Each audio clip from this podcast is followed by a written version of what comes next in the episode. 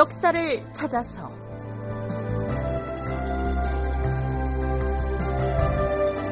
제 518편 문종 왕위에 오르다. 극본 이상락 연출 김태성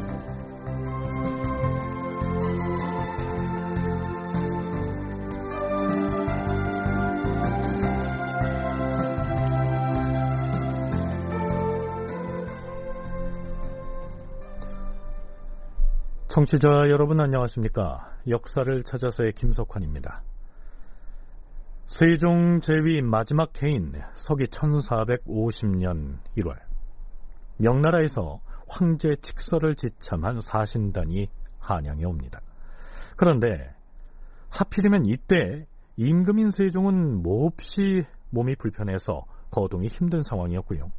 설상가상으로 대리청정을 하고 있던 세자, 즉 문종마저 등창이 도져서 몸져 눕는 사태가 발생합니다.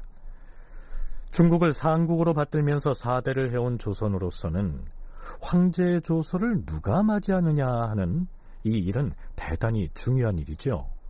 따라서 세종으로서는 참으로 난감한 입장이 아닐 수가 없었습니다.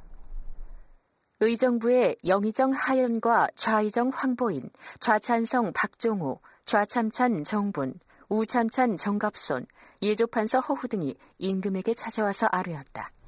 주상 전하, 세자 저하의 환우가 이제 많이 회복되시었다 하오니 신들도 기쁘옵니다.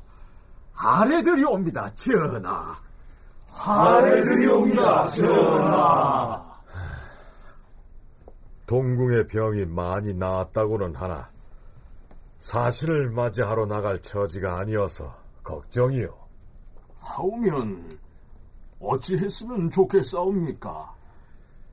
예전 홍희 원년에 직서를 영접할 때 내가 병이 있어서 세자로 하여금 대신하게 한 적이 있고 그 후로도 세자가 과인을 대신하여 황제의 직서를 영접한 적이 있었어.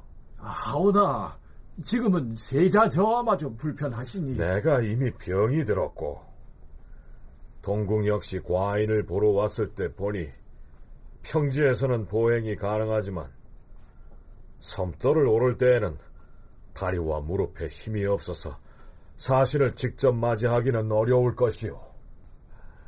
그렇다면 명분상 세 손으로 하여금 조서를 맞이하게 해야 하는데 그러하옵니다, 전하.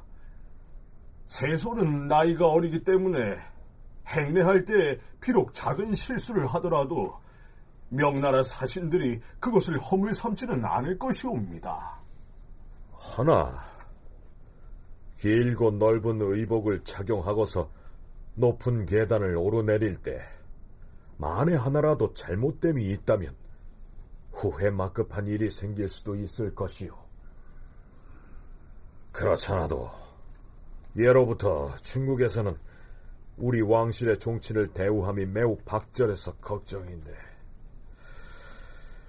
그 사이에 동궁의 몸이 평강해진다면 황제의 조칙을 받는 일은 동궁이 하게 하고 문 밖에서 명령을 맞이하는 것과 사신에게 잔치를 베푸는 일은 다른 왕자로 하여금 대신하게 하는 것이 어떠하겠소? 전하, 동궁의 병환이 비록 나아지고 있다고는 하오나 조복을 입고 조서를 맞이하기는 어려울 것이옵니다. 하오니 왕자로 하여금 대행하게 하시옵고 세자 저하는 후일에 시간을 내어 태평관으로 가서 사신을 만나보게 하시는 것이 편할 듯 하옵니다. 여기에서 신병으로 고생하고 있는 이 동궁은 물론 뒷날 문종이 되는 세자이고요. 세종이 중국 사신을 맞이하기에는 나이가 너무 어리다면서 걱정하는 이 세손은 나중에 단종이 되는 인물인데요. 이때 나이가 아홉 살이었습니다. 그리고 세자와 세손이 중국 황제의 조서를 받드는 의뢰를 수행하기가 어려울 것이니 왕자에게 그 일을 맡기자. 이런 주장이 제기되는데요. 여기에서 거론한 왕자는 수양대군을 일컫습니다. 중국 황제가 보낸 사신단을 맞이하는 이 문제는 사신이 도착할 때까지도 한창 동안 논란거리가 됩니다. 실제로 조선에 온 명나라 사신들도 임금과 세자가 나와서 칙서를 받지 않는다면 되돌아가겠다 이런 태도를 보이기도 하는데요. 이 문제는 일단 몸이 불편한 세자를 부축해서 의식 절차를 갖는 것으로 정리가 됩니다. 물론 관료들을 인솔해서 사신단을 영접하는 일들은 수양대군이 맡아서 하게 됐던 것이죠. 자, 앞에서 소개했던 것처럼 이 수양대군은 중국 사신을 맞이하는 데 있어서 상당히 중요한 역할을 담당합니다. 뿐만 아니라 이 세종은 장남이자 세자인 문종과는 별도로 수양, 안평 등 두 대군에게도 문화 사업이나 종신일 관련 업무 등을 비롯해서 꾸준히 일정 부분 역할을 맡겨 왔었습니다. 그것이 뒷날 수양대군과 안평대군이 영향력을 확대해 나아가는 계기가 되지는 않았을까요? 세종이 펼쳤던 정치적 행보들을 보면 종실에 대한 우대 정책들을 펴니다. 그래서 수양대군도 사실은 그 종친 우대 정책 속에서 이미 세종의 오른팔과 같은 역할들을 심지어는 세종 말에는 승지가 맡았던 역할들까지도 수양대군이 하는 일들을 볼 수 있고요. 그리고 어, 집현전 학사들과 불서라든가 불사와 관련된 일을 통해서 계속 접촉하는 모습들 다 이제는 어떻게 보면 어, 세종이 종친을 우대하고 어, 왕자들에 대해서도 나름대로 많은 힘을 기울여주는 어, 그런 상황에서 세종 수양이라든가 안평이라든가 이 왕실의 왕자군들이 부상할 수 있었던 기본적인 배경이었던 것 같습니다. 서울대 규장각 한국학연구원 송웅섭 선임연구원의 얘기를 들어봤습니다. 그러나 한국외국어대학교 김순자 교수는 그것은 그 뒤의 역사 진행사항을 우리가 알고 있기 때문에 가질 수 있는 결과론적인 견해일 뿐이라고 분석합니다.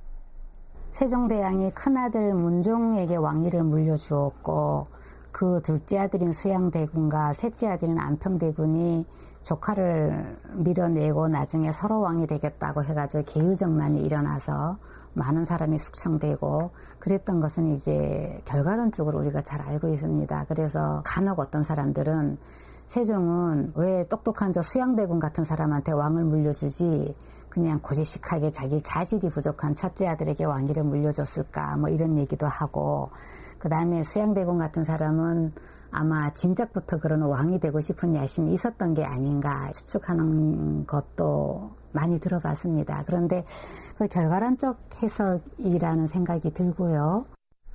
따라서 적어도 세종 재위 기간에는 수양대군이든 안평대군이든 무슨 야심을 품고서 장남인 문종에 대항해서 개별적으로 세력을 구축할 엄두를 내지는 못했을 것이란 얘기입니다.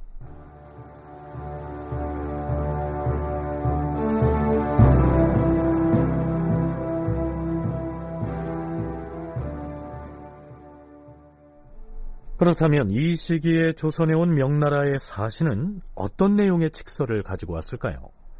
한동안 중국의 정세에 어떤 변화가 있었는지에 대해서는 살펴보질 못했었는데요. 세종 32년 1월에 명나라 한림시강 예겸 등이 가지고 온 조서에는 이런 내용이 있었습니다.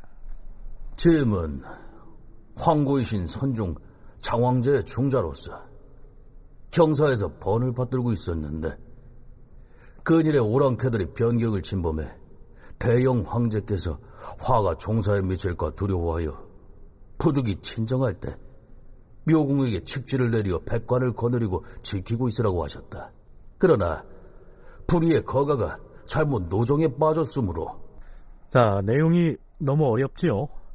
우리말로 쉽게 풀이해서 소개하자면 이렇습니다. 나는 돌아가신 선종 황제의 둘째 아들로서 수도인 북경에서 나의 형인 영종 황제를 보필하고 있었다. 그런데 얼마 전에 북방에서 오랑캐들이 변경을 침범했다.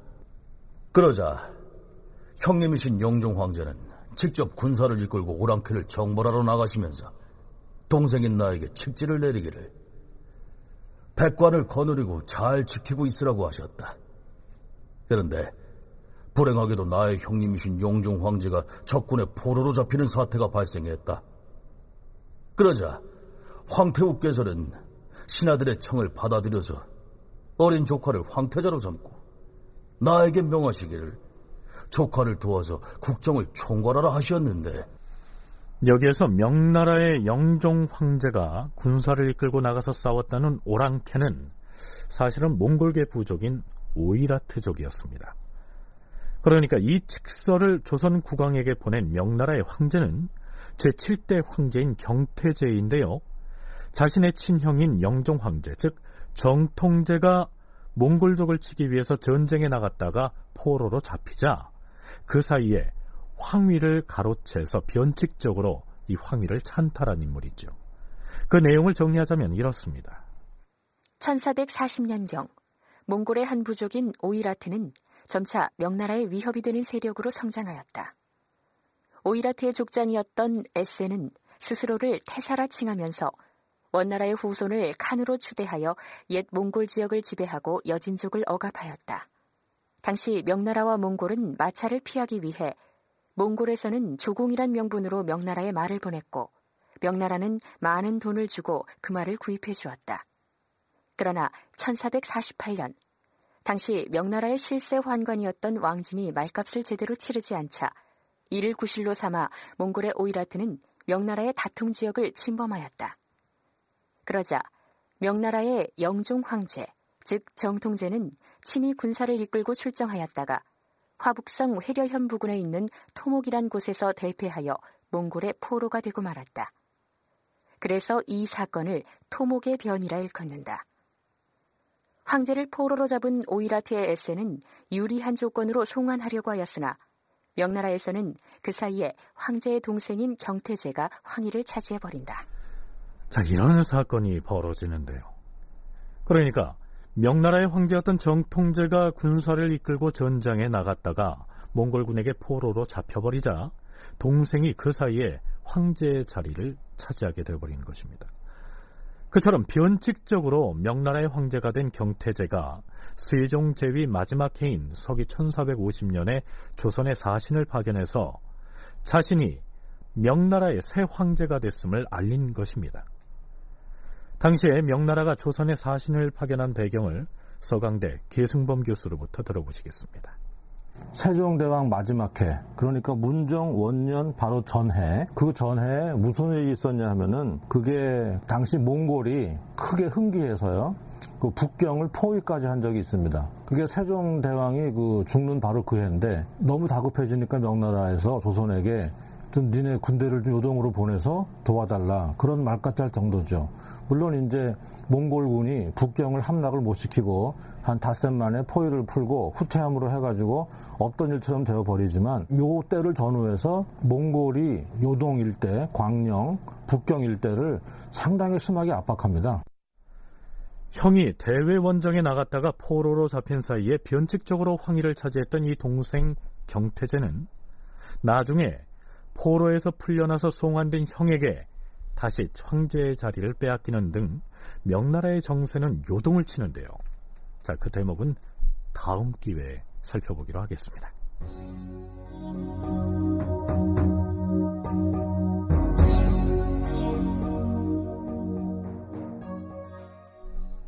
자, 그동안 세종은 대리 청정을 통해서 대부분의 국사를 세자가 처결하도록 해왔는데요.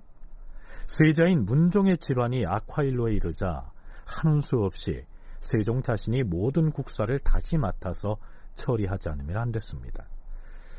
그 바람에 세종의 건강도 극도로 악화됐던 것으로 보입니다. 세종으로서는 몽골족이 일어나는 등 북방 지역의 정세가 심상치 않게 돌아가는 이 상황에서 장차 보위를 이어받을 세자마저 중병을 앓고 있었으니까 그 심려가 보통이 아니었었겠지요. 세자의 병이 나아졌다 싶었는데 다시 몸이 편치 않다니 걱정이로구나. 조정 관원을 나누어 보내서 경기도 안의 신사와 사찰에 기도를 드리게 하라. 그리고 세종 32년 1월 23일엔 형벌을 관장하는 형조에 다음과 같은 내용의 교지를 내립니다.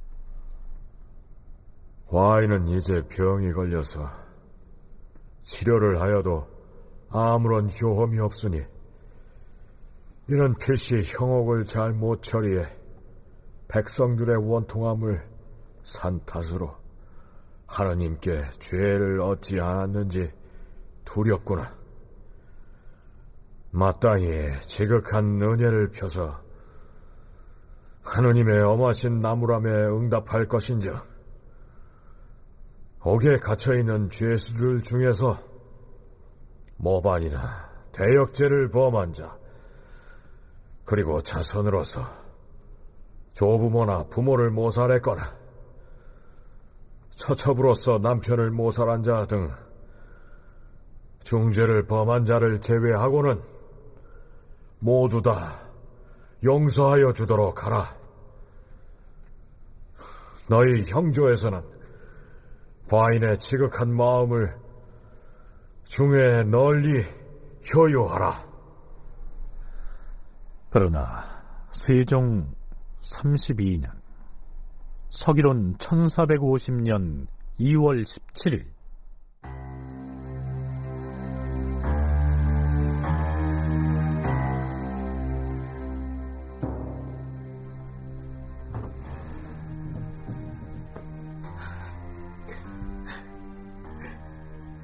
주상전하께서 풍성하셨사옵니다. 전하! 주상전하! 주상전하! 임금이 영흥대군의 집 동별군에서 흥하였다.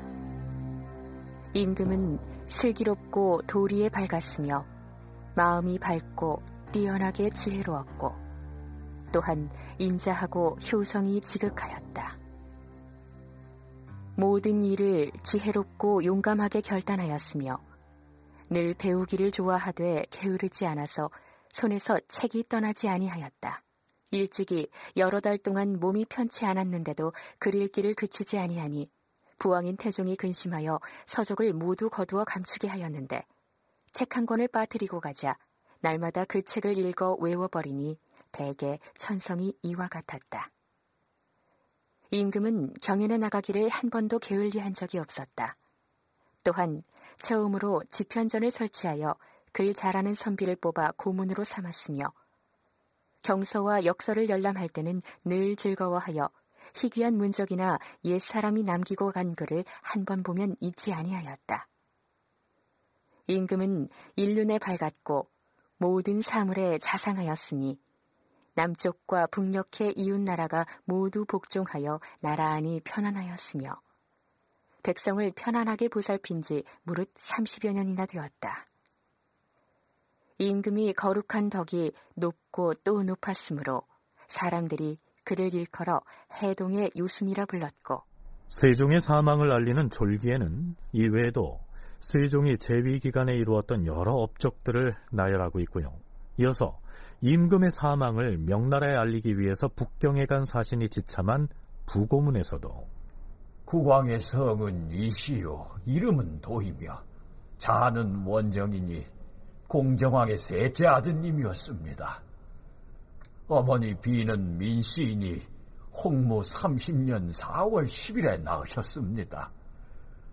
일찍이 충녕군에 봉해졌는데 천품의 자질이 영민하고 후하며 배우기를 즐겨하고 게으르지 아니하였습니다.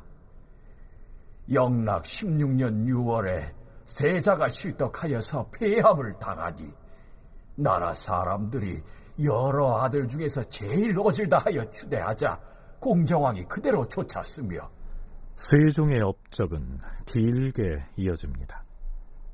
그러나 우리는 상당히 많은 시간을 할애해서 세종의 치세 기간에 있었던 여러 사안들을 다각도로 살펴봤기 때문에 여기에서 재론할 필요는 없겠죠. 세종이 눈을 감기 전에 어떤 유언을 남겼는지 세종실록에는 정확하게 나타나 있지는 않지만 세조실록을 보면 세종이 보위를 이어받을 세자, 즉 문종과 둘째 아들인 수양대군을 불러앉히고 의미 있는 말을 남긴 것으로 기술하고 있습니다. 쉽게 풀어서 소개하면 이렇습니다. 자고로 나라를 가진 자는 그 나라가 멸망할 수도 있다는 사실을 감출 수가 없는 것이며 삶을 가진 자는 결국은 죽음에 이른다는 사실을 또한 감출 수가 없는 법이다. 내가 이제 너희 두 사람에게 말하거니와 대저 신하들이란 임금이 죽는 그날로 즉시 그 형제들의 허물을 공격하는 법이다. 내가 죽고 나면 너희 형제의 허물을 말하는 자가 반드시 많을 것이니 너희들은 모름지게 내 말을 잊지 말고 항상 서로를 친애하는 마음으로 대하여야 할 것이다. 그리하면 바깥 사람들이 능히 이간질을 하지 못할 터이다. 만약 부득이해서 비록 형제일지라도 죄를 주게 됐을 경우 제3 생각을 거듭하고 그 정리를 익히 헤아려서 속을 토려내는 듯한 아픔을 느껴야 옳을 것이다. 내가 처음 즉위했을 때 나의 형님인 효령대군 등을 공격하는 자가 많았는데 내가 아니었던들 어찌 효령 대군을 안전하게 보존할 수 있었겠느냐? 세종은 이 유언에서 형제 간의 정리를 특히 강조하고 있습니다. 문종을 비롯해서 수양대군, 안평대군 등의 아들들이 부왕의 이러한 유언을 잘 받들게 될까요?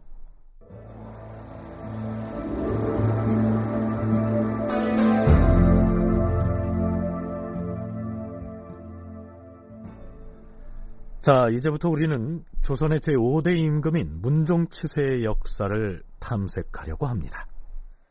문종의 휘는 이향이다. 세종의 장자로서 어머니는 소헌왕후 심씨였다. 태종 14년 10월에 한양의 사저에서 탄생하였으며 세종 3년에 임금이 왕세자로 삼았다. 성품이 관인하고 명철하였으며 자, 문종은 서기로 치면 1414년에 출생해서 9살 때 세자로 책봉됐습니다. 그리고 1450년에 왕위에 올랐으니까요. 세자로만 28년을 지낸 셈이 됩니다. 왕위에 올랐을 때는 이미 나이가 37이었죠. 조선 왕조를 통틀어서 가장 긴 세자 기간을 거쳤지만 막상 왕위에 오른 지 2년 남짓 만에 숙환으로 세상을 떠나게 됩니다. 이 따라서 문종은 자신의 재위 기간에 특별한 지적을 남기지는 못한 것으로 되어 있는데요. 지금부터 우리는 그의 짧은 치세에 있었던 몇 가지 사안들을 짚어보기로 하겠습니다. 문종이 즉위해서 처음으로 신료들과 부딪힌 문제는 왕실의 불사에 관한 것이었습니다. 문종 즉위년 4월 5일 의금부에서 일찍이 현등사의 승려인 설정을 잡아 가두었다 하기에 과인이 즉시 석방에 보내라고 명하였소. 헌데 지금 듣건데 그 승려가 청계사에 도착하자마자 기다렸다는 듯이 의금부에서 또다시 군사를 보내 덮쳐서 붙잡았다고 합니다. 설정은 선왕인 세종께서 존경하던 중이며 또한 신미가 거주하던 사찰의 중이기도 합니다. 그런 까닭으로 과인이 진즉 석방에 보내라고 명하였던 것인데 군사를 보내 덮쳐 잡았다고 하니 그 이유를 알아야겠습니다. 주상 전하, 저희 의금부에서는 그러한 일이 없었사옵니다. 의금부에서는 모르는 일이라 하였소. 그러하옵니다, 전하. 그렇다면 과인의 명을 경기감사에게 전해서 승려 설정을 덮쳐잡은 이유를 조사하여 아래라 이르시오. 또한 금후에는 승려 신미가 거주하는 사찰에는 침범하지 못하게 하시오. 자, 이 설정이라고 하는 승려가 잡혀간 이유를 알고 보니 전라도에서 바친 세공미가 현등사로 흘러들어간 사건과 관련이 있었습니다. 문종이 의금부 제조에게 다시 추궁을 합니다. 의금부에서 어찌 죄 없는 중을 가두었는가? 예, 전하. 조세미로 거두어 진관사에 보관하던 쌀이 어디로 갔는지 조사를 해보니 쌀을 운반해온 배 선주가 말하길 현등사의 중 설정이 쌀 120여 석을 운반해 갔다 이렇게 대답했기 때문에 쌀을 가져간 이유를 묻고자 붙잡아왔을 뿐이옵니다. 다시 한번 말하거니와 현등사는 신미가 거처하는 사찰이고 신미는 선왕께서 존중하던 승려이다. 그 절의 중들은 또한 기율을 잘 지킬 터이니 불이한 일은 하지 않았을 것이다. 또한 현등사에서 쌀을 운반해 갔다면 안평대군이 이를 알고 있을 것인데 어째서 그 절의 충을 가두었는가? 당장 석방하라. 그리고 차후에라도 물을 일이 있으면 불러와서 묻도록 하고 함부로 사찰에 침범하여 소요를 일으키는 일은 못하게 하라. 현등사의 승려를 보호하기 위한 문종의 조치가 매우 단호합니다. 우리는 이미 조선 건국 이후 조선에서의 불교에 대한 정책이 어떻게 진행돼 왔는지를 살펴봤습니다. 조선은 성리학을 통치 이념으로 삼고 공공연히 척부를 천명하면서 불교를 배척해 왔는데요. 현등사의 승려를 보호하기 위한 문종의 이 발언은 좀 의외로 여겨지지 않습니까? 조선이 건국하면서 이제 유교를 표방했고 유교를 표방했다는 것은 불교를 배척한다는 얘기인데 이게 말처럼 그 순간에 표방한다고 해서 모든 것이 바뀌지는 않습니다. 마치 우리가 새 옷을 입었다고 해서 마음까지 새롭게 금방 바뀌지 않듯이 그래서 결과적으로는 왕실은 말할 것도 없고 일반 양반 사대부 집안에서도 종교 행위에 국한에서는 불사에 많이 참가를 합니다. 특히 부인네들은 특히 더 심하고요.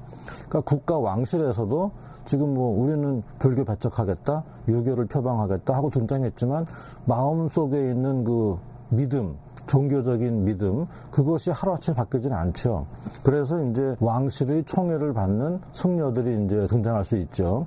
계승범 교수가 언급한 왕실의 총애를 받는 승려들 중에서 대표적인 사람이 바로 신미라는 중이었습니다. 우선 세종이 말년에 신미를 어떻게 대접했는지 살펴보죠. 세종 30년 7월 생원 유상회 등이 상소하였다. 전하, 신등이 듣건데 요망한 중 신미는 거짓을 꾸미고 남을 속이기를 헤아릴 수 없이 많이 하여서 스스로 생돌이라 칭하고 있사옵니다.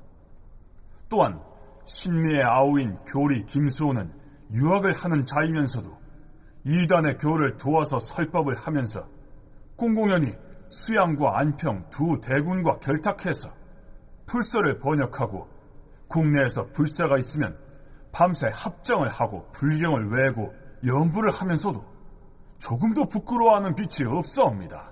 또한 항상 대군들을 꾀기를 대학과 중용은 법화나 화엄의 미묘함에는 미치지 못한다라고 하였사오니 비옥건대 김수원을 잡아다가 그 죄를 밝히시옵고 특히 요망한 중인 신미의 목을 베어서 간사하고 요망한 기운을 끊으셔야 하옵니다.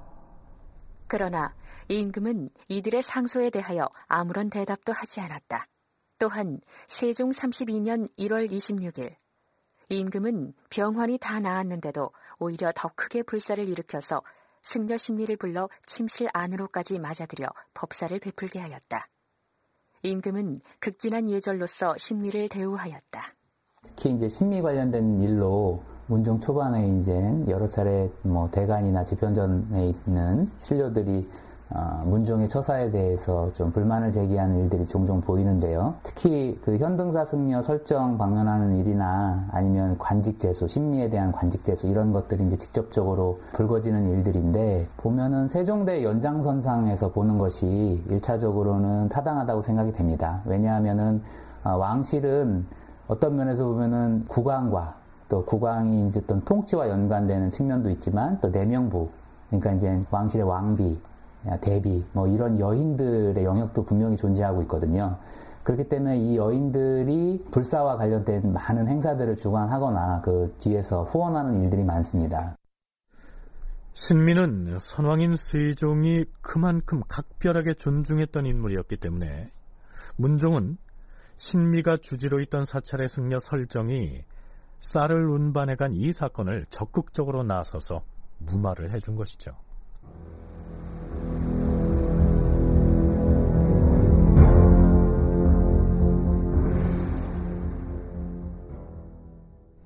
그런데 신미와 관련된 문제는 거기에서 그치지 않습니다. 문종이 이번에는 신미에게 관직을 제수하겠다고 나선 것입니다. 임금이 영의정 하연, 좌의정 황보인, 우의정 남지, 좌찬성 박종우, 우찬성 김종서 등을 불러 의논하였다. 선왕인 세종대왕께서 신미에게 판선교종이란 관직을 제수하려고 계획을 세워서 일이 진행 중이었던 것인데 마침 신미가 질병에 있어서 그대로 되지 못하였어요. 하여 과인이 그 벼슬을 제수하려고 합니다. 또한 지금 각처에서 기와를 굽는 등 노역에 종사하고 있는 승려들에게도 함께 관직을 제수하려 하는데 경들의 의견은 어떻습니까? 전하, 그 문제는 실이 촉박한 문제가 아니지 않사옵니까? 지금은 상중위원이 국상이 끝난 뒤에 관직을 제수하더라도 늦지는 않을 것이옵니다.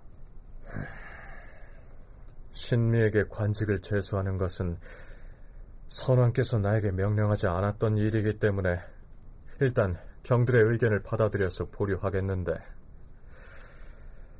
그동안 국가의 노역에 청근해온 승려들에게는 금일의 관직을 제수했으면 하는데 이것이 가하겠소? 예, 좋습니다. 그리하시옵소서. 이후로 문종은 세종의 극락 왕생을 기원하는 불사를 대대적으로 거행합니다. 문종즉위년 4월 10일 대자암에서 불사를 행하였는데 무릇 7일 동안이나 계속되었다. 이보다 앞서 임금은 세종을 위하여 부지돌령 강희한, 정랑 이영서 등 7인에게 금가루를 사용하여 불경을 베껴 쓰도록 하였다. 도승지 이사철이 발문을 지었는데 그 발문의 일부는 이러하였다. 우리 세종대왕께서 세상을 떠나시니 주상 전하께서 애통하고 사모하기를 한이 없었습니다. 전하께서는 특별히 해서 잘 쓰는 사람에게 명하여 법화경 7권, 법망경 2권, 능엄경 10권, 미타경 1권, 관음경 1권, 지장경 3권, 참경 10권 등을 금가루 글자로 쓰게 하시었습니다. 이 일을 마치고 나서는 명승들을 모아서 법회를 열게 하시고 마침내 신에게 명하여 발문을 짓게 하시었습니다. 이때 승려 신미가 의견에 따라서 대궐 안에 기술자들을 모아두고서 불상과 불경을 만들게 하였다. 안평대군 이용은 일찍이 대자음을 원찰로 삼아서 여러모로 보살펴 주었고 임금에게 아뢰어서 낡은 무량수전을 헐고 새롭게 지으면서 중국에까지 가서 단청을 구해오는 등 사치하고 화려함을 극도로 하여 절 이름을 극락전이라 하였다.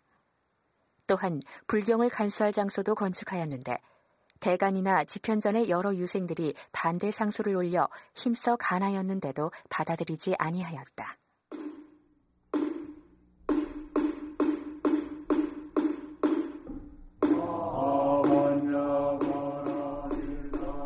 대궐 안에 연불 소리가 울려 퍼지고 권례에 불상을 만드는 작업장이 차려지고 한편에서는 글씨를 잘 쓰는 사람들이 사출돼서 불경을 베껴 쓰고 사찰을 수리하고 불탑을 짓는 등 이 불사들이 요란하게 진행됐지만 이것들이 모두 세종대왕의 극락왕생을 기원하는 것이라고 했으니 이 신료들이 드러내놓고 반대를 할 수가 없었겠죠.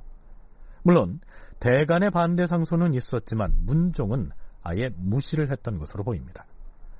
이어서 문종은 주기년 7월 6일에 단행된 대대적인 인사발령 때 신미에게 승직을 제수합니다. 그 승직 작호의 호칭이 대단히 깁니다. 임금은 신미를 선교종 도총섭 밀전정법 비질상훈 우국이세 원용무의 해각존자로 임명하였는데 조선 건국 이래로 이러한 승직은 일찍이 없었다. 임금은 이 직을 주고자 하여 일찍이 의정부에 의논하였을 때 의정부에서 이의 없이 받아들였으므로 마침내 봉작을 주게 된 것이다. 듣는 사람들 중 놀라지 않는 이가 없었다. 이때 승려 신미에게 제수한 승직은 품계로는 정승과 직위가 같은 정일품에 해당했습니다. 그동안 불교와 또 승려가 배척당해온 내력에 비춰보면 그야말로 파격적인 대우를 해준 셈이죠. 서울대 규장각 송웅섭 연구원과 서강대 계승범 교수의 얘기를 차례로 들어보시겠습니다.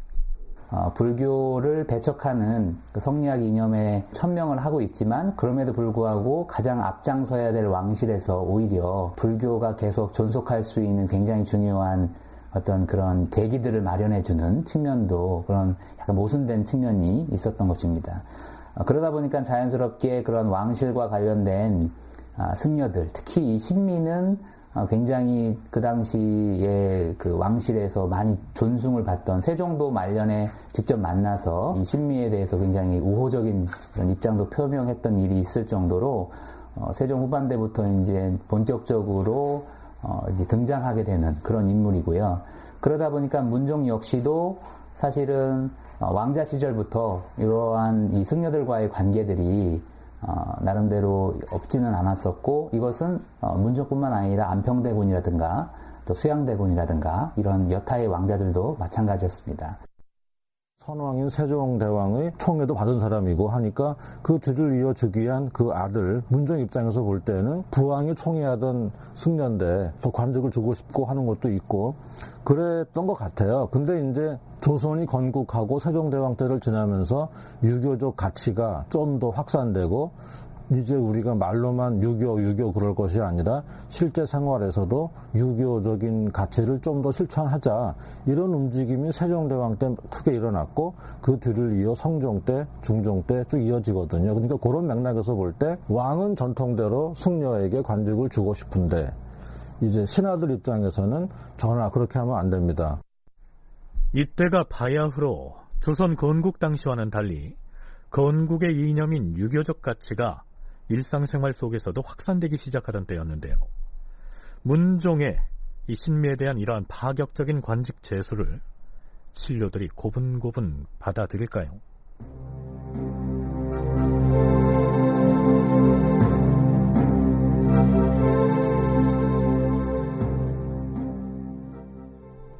문종이 승려 신미에게 정일품에 해당하는 기다란 이름의 승직을 제수한 지 불과 이틀 뒤인 즉위년 7월 8일 집현전의 소장파 학자인 장령 하위지가 문종 앞에 나타납니다.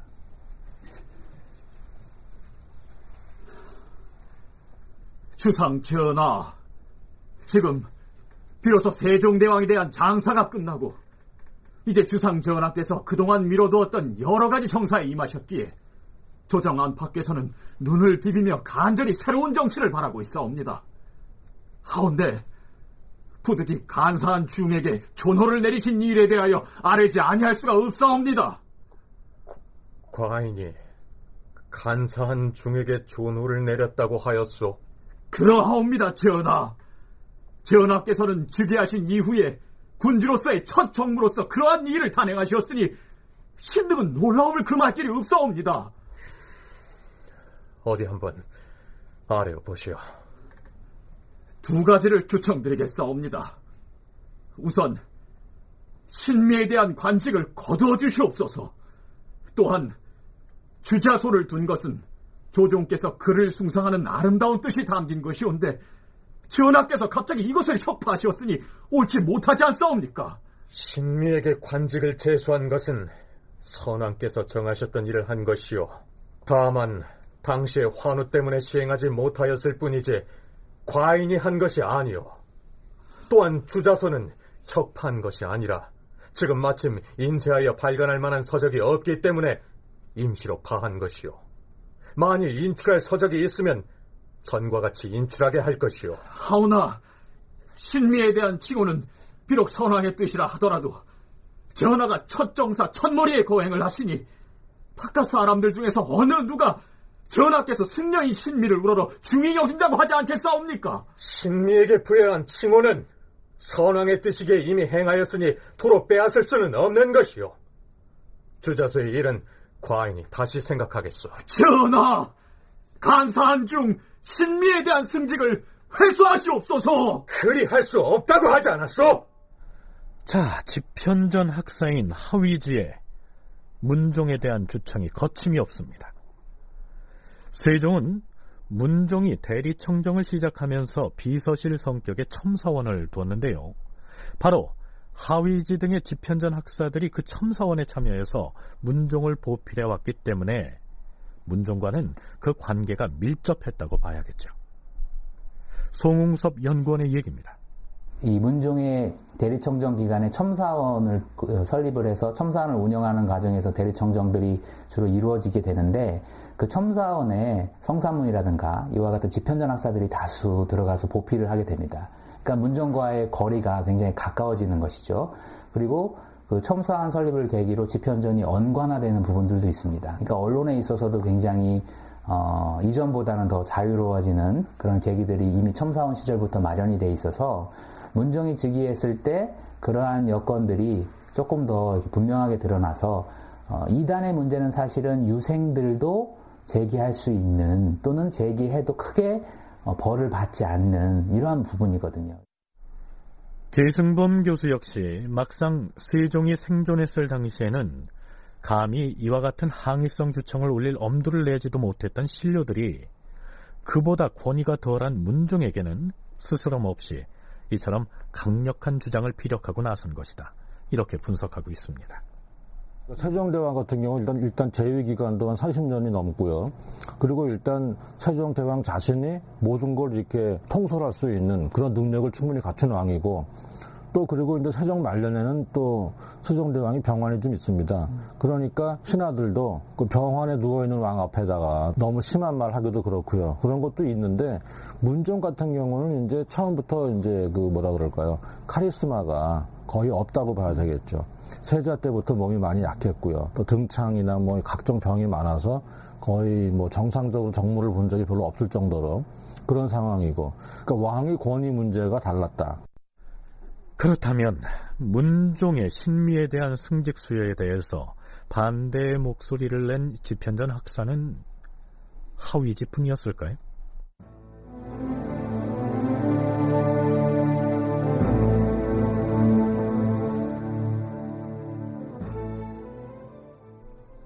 일주일 뒤인 7월 15일 이번엔 집현전 직제학 박팽년을 비롯한 몇몇이 나섭니다.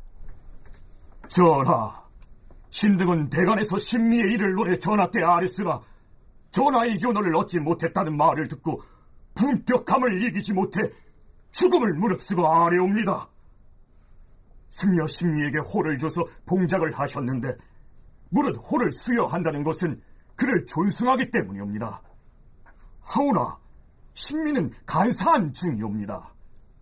일찍이 학당에 입학했을 때 함부로 행동을 하고 음란하고 방종에 못하는 짓이 없었으므로 학도들이 사귀지 않고 무례한으로 지목했던 자이옵니다.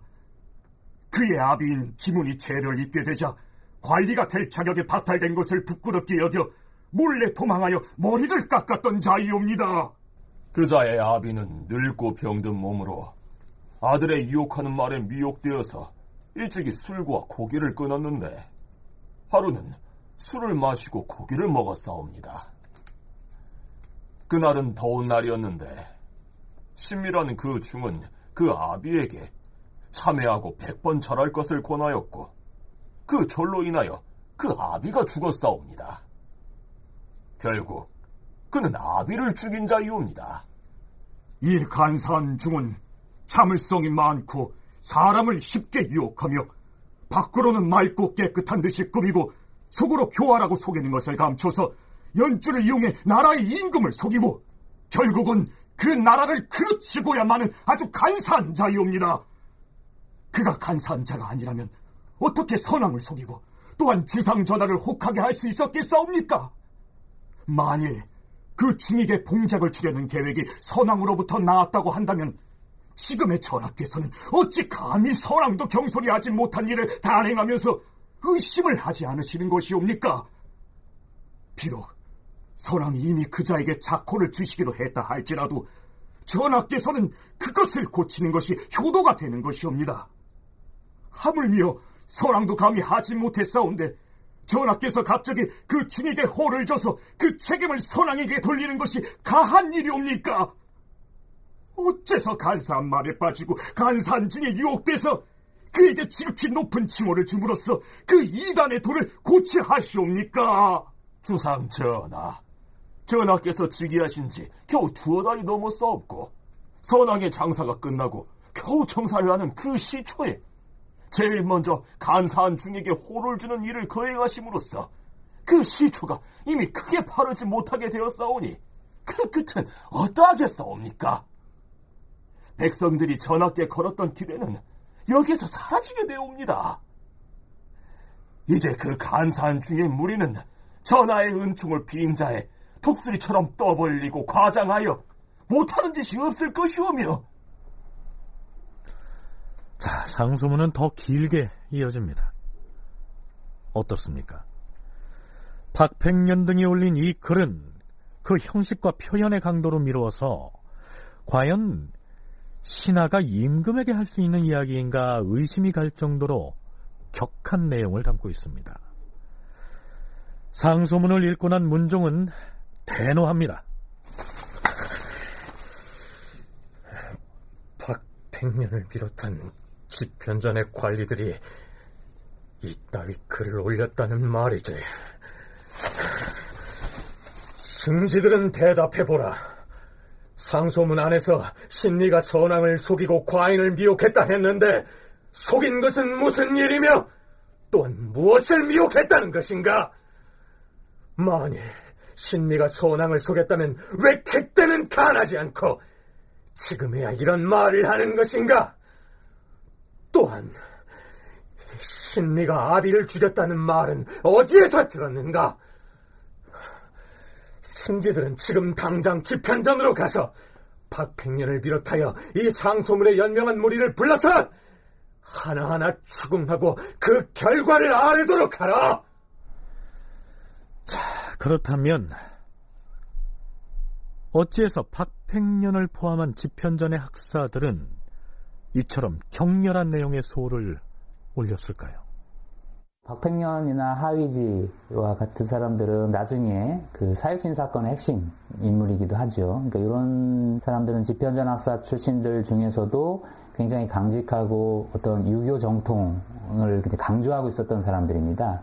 그런 사람들의 입장에서 봤을 때 국가에서 공식적으로 승려를 우대하는 정책을 편다는 것 자체가 있을 수 없는 일이라는 입장을 가질 수밖에 없고 그것은 이미 세종 말에 그 내불당을 건립하는 과정에서 많은 신료들이 세종의 그와 같은 내불당 건립에 대해서 반대하는 상소를 한다던가 아니면 그 비판하는 흐름으로도 이제 나타났던 것인데 문종이 즉위에서는 어 사실 세종대보다 훨씬 더 신료들의 입장에서는 그와 같이 이단을 용인해주는 문제에 대해서 더 민감해질 수밖에 없고 나는 지금 주상 전하를 대신해 묻는 것이다. 신미가 선왕을 속이고 전하를 미혹했다는 것이 무슨 뜻인가? 이 중은 심히 간사합니다. 선왕인 세종대왕으로 하여금 자신을 존숭해 결국 봉작을 허락하게 만들었으니 이것은 선왕을 속인 것이요 또한 전하로 하여금 존숭해 봉작하게 했으니 이것은 전하를 미혹한 것입니다. 그렇다면 왜 선왕이 제위했을 때는 세종대왕께 반대의 뜻을 아뢰지 아니하였는가? 선왕은 비록 신미의 지위를 높이고 신뢰하긴 했으나 따로 자코를 줘서 봉숭한 일이 없었기 때문에 일찍의 의논에 아뢰지 않은 것인데 전하가 즉위에 처음으로 정사에 임하시면서 특별히 그 중에게 자코를 주고 성대한 예를 거행함으로 감히 천의를 무릅쓰고 아뢰인 것입니다. 그럼 신미가 아버지를 죽였다 했는데 이것이 무슨 말인가? 신미의 아비 김우는 영동현에 살고 있었는데 신미가 일찍이 아비에게 권해 술과 고기를 끊게 했습니다. 그런데 혈령인 박여가 말하기를 늙은이는 고기가 아니면 배가 부르지 않는다 하면서 김훈에게 고기를 권했습니다. 그래서 김훈이 고기를 먹고 돌아와서 신미에게 고백했더니 신미가 말하기를 아버지는 그동안 고기를 끊고 불도를 닦아서 부처가 거의 다 되었는데 오늘 고기를 먹었으니 일은 다 틀렸습니다. 청컨대 참회를 해야 합니다. 부처님께 백번 절을 하십시오. 그러자 김훈이 아들의 말을 믿고 참회 의례를 행해서 팔뚝을 태우며 백번 절을 했는데 그로 말미암아 병을 얻어 죽었습니다. 그러므로 신민은 결국 아비를 죽인 죄인이자 불효자이옵니다. 신은 이 말을 춘추관의 여러 관원에게서 들은 지가 오래됐사옵니다. 이계와 양성지, 이에 허조 등이 전한 말이 모두 같았사옵니다. 그러나 설령 신미가 도승지에게 한 말이 모두 사실이라고 해도 문종은 박팽년이 올린 이 상소문의 불공은 용서할 수 없다고 판단한 것 같습니다. 불공이란 상소문의 표현이 글자 그대로 공손하지 못했다는 것이죠. 도승지 이계전이 박팽년으로부터 들은 해명을 임금에게 아르니 임금은 여섯 승지들을 함원전에서 만나 박팽년 등이 올린 상소문 중에서 불공한 말을 일일이 지적하였다. 과인이 억지 트집을 잡는 것인가? 그렇다면 이 상소문을 가지고 의정부 당상의 집에 일일이 찾아가서 의논을 하고 그 결과를 과인에게 아뢰도록 하라. 화가 난 문종은 박팽년 등의 상소문을 의정부의 삼정승에게 각각 보이도록 했는데요. 먼저 영의정 황보인의 의견은 이렇습니다.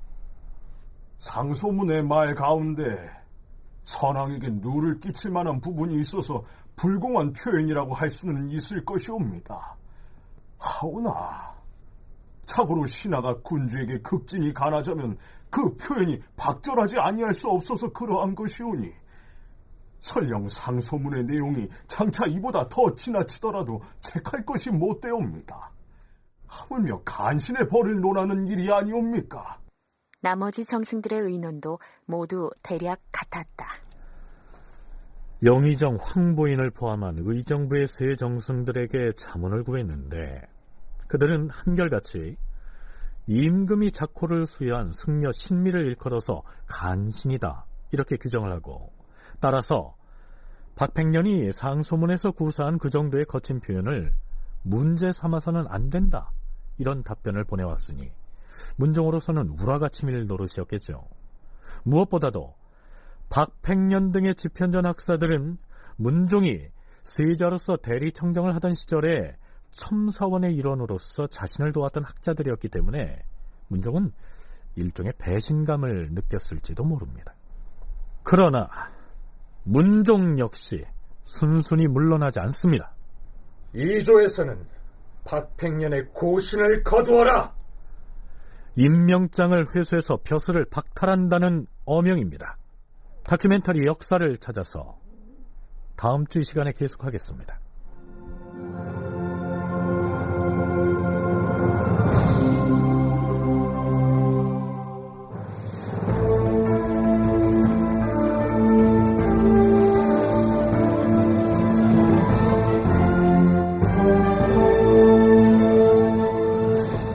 다큐멘터리 역사를 찾아서 제 518편 문종 왕위에 오르다 이상락극본 김태성 연출로 보내드렸습니다.